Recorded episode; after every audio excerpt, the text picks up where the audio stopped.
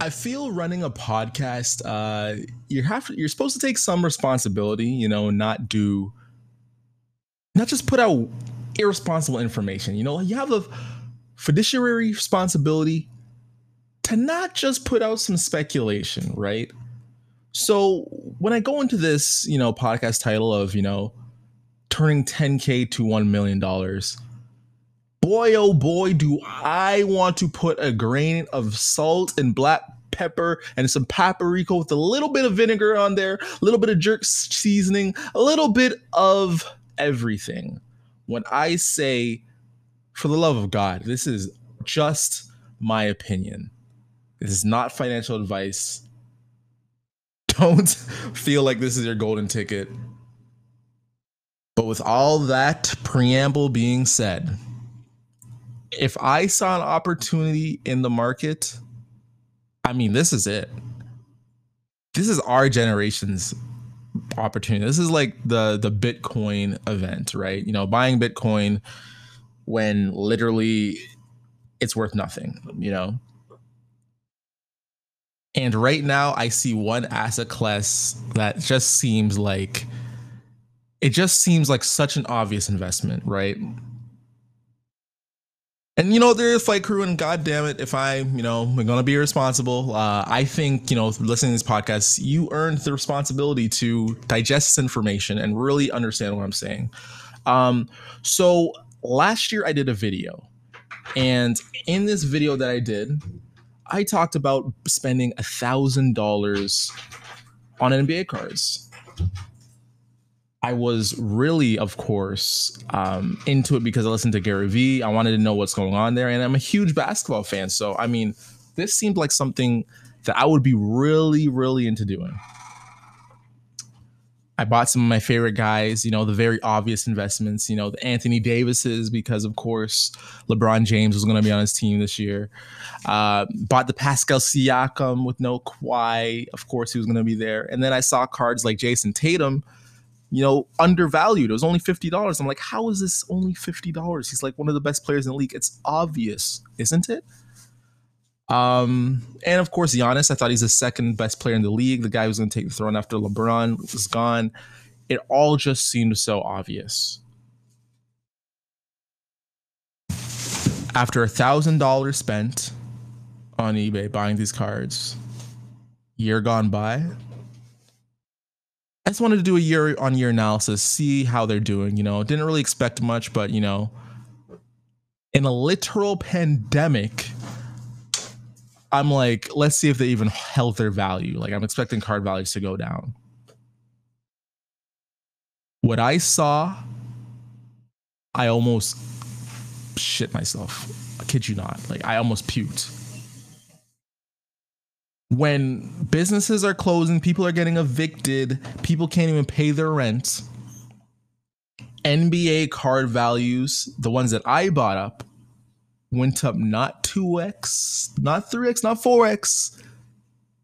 I went from $1,000 to $5,000 in value. I could not believe it.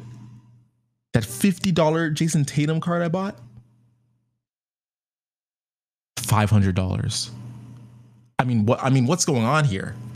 That's a 10x return. Like what? Like seriously, what is going on in the world right now where NBA cards are exploding in value that much?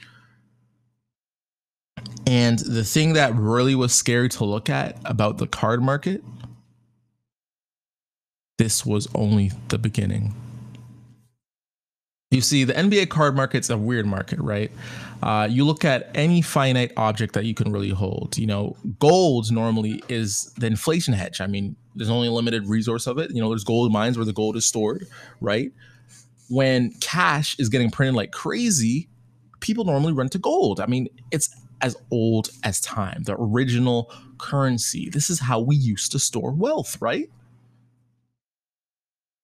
Somehow NBA cards are that new store of wealth paintings. People loved paintings, right? Billionaires loved it, especially because you buy a painting for 10 grand, it gets appraised for 100 grand. Even if you don't sell it for 100 grand, you donate it to charity, and all of a sudden you get a tax write off of over 10 grand and you just made that money in tax returns. I mean, it's it's a foolproof plan. You bring it across planes. Um, it's easy to get in from one country to the other. It's a great way of storing wealth and money.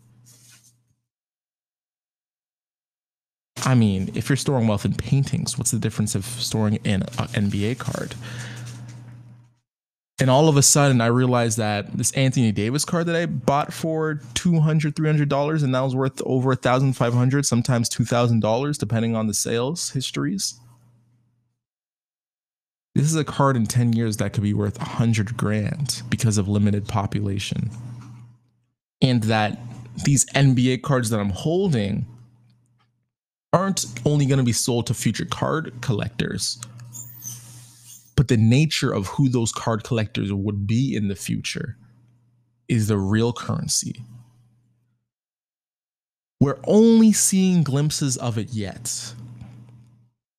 But we've seen the complex shows of NBA players going to the, their favorite NBA store and showing them their super geeky pick of shoe that like is so limited edition that they're just so happy to have it. I mean, my God, what are we gonna do when those shows turn into going into Meek Mill's house and I'm showing you his limited edition Kobe rookie card that well there's only 10 in the world or you literally go to Drake's house and he shows you how he has a limited edition first generation Kawhi card signed by him himself worth valued over a million dollars. I mean, we've seen the auction of the LeBron James rookie card selling for over a million dollars that broke headlines everywhere. And LeBron even posted about it, saying that don't think I don't have a couple of these to myself. To the people who really go in and find out what's happening in the market now, the investments are so simplified. Right now, Devin Booker, his card is valued at $1,500 for like the most pristine 10 out of 10 card. And just, just to let you know, for those that don't know about NBA cards at all, like the thing that makes them really valuable is they're graded. And what that means is you send your card to get graded, it gets put in a plastered case that you can't break open so that if I'm reselling it on eBay and you see that number, it's one out of 10. If you see that 10 on there, you know this is the highest quality of card and it's authenticated by that grading company. So when you go on eBay right now, you can find a 10 out of 10 Devin Booker card for 1500. And to all my non-NBA players who are NBA fans on the podcast who've never heard of them, you've heard of Kobe Bryant scoring 81 points. Well, Devin Booker scored like 72 at the age of like 22 years old, like some ungodly, unfathomable feat in the league. Um, when he eventually gets a league either MVP or gets his championship ring, the value of his card is going to exponentially increase. He is so good and he's all about becoming famous. I mean, if I'm wrong, I think he's dating one of the Kardashians. Let's see here. Devin Booker girlfriend. Da-da-da. He's literally dating Kendall Jenner literally right now. He he knows what he's doing. He knows. And this guy in around 3 years is going to be a household name similar to LeBron James. This is one of the next great scorers in the league. The NBA is easily going to become the most popular sports in 5 years. With China already being 20% of its revenue. What's going to happen when the nation of Africa with all the people there, all the different countries in Africa start paying attention to basketball because the best player in the league is Giannis Antetokounmpo, which is of Nigerian descent and also grew up in Greece. What's going to happen when India gets its first big player? I mean, Yao Ming, what he did for the China market, exploded NBA revenues. So what's going to happen when India's version of Yao Ming hits the league and then it gets access to its billion population and becomes the most popular sport there? As the NBA grows and grows in popularity, especially in this post corona world where it's one of the only sports that can operate because all these players can stay in the bubble. What's going to happen when the popularity of the sport grows? I'm going to let you know. The NBA card market is going to explode.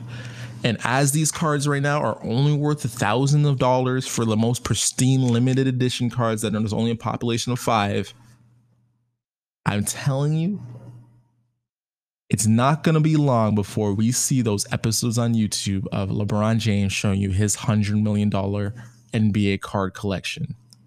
And as always, the best, most brightest investors are the uneducated ones. That's because the uneducated investor, they never stop learning. I personally, what I'm going to do is I'm going to buy around 10 grand of cards in November.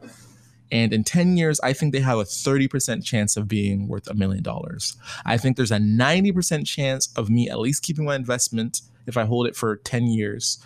And I think there's a 10% chance of it being worth less than I originally paid for it. That's my what I see. Uh, this year, my cards went up 5x. Do I expect that to happen next year? No. If it went up 2x next year, would it surprise me again? Um, it wouldn't surprise me. Honestly, it really would not. If in a pandemic it grew 5x, uh, what happens when it's just normal market conditions? However, do I expect my cards to go up not only 10x again? So from so a 10 grand investment grows 10x. That's 100 grand, but grow 10x again from that. So do I expect the card market it can go up 100x in 10 years? Uh yeah, I think that's very possible. Very possible, especially with the limited amount of cards there are in these populations. I mean, these NBA cards, uh, the producers don't want to flood the market with cards when they're originally printed. So there's limited populations. I think with anything, economics rules always apply, supply and demand. And I think a lot of millionaires are going to look at this as their new way to flex on their people around. You don't buy an NBA team because it's a great investment. You buy it because of the fame it gets you so that you can flex on the other billionaires around. But anyways, that's just my thought. Let me know if I'm wrong. Let me know if I'm stupid. Let me know if I need to jump off a bridge. I'm at Fly Stewie on Twitter, and we, Flight Crew, need to take off. See you next time.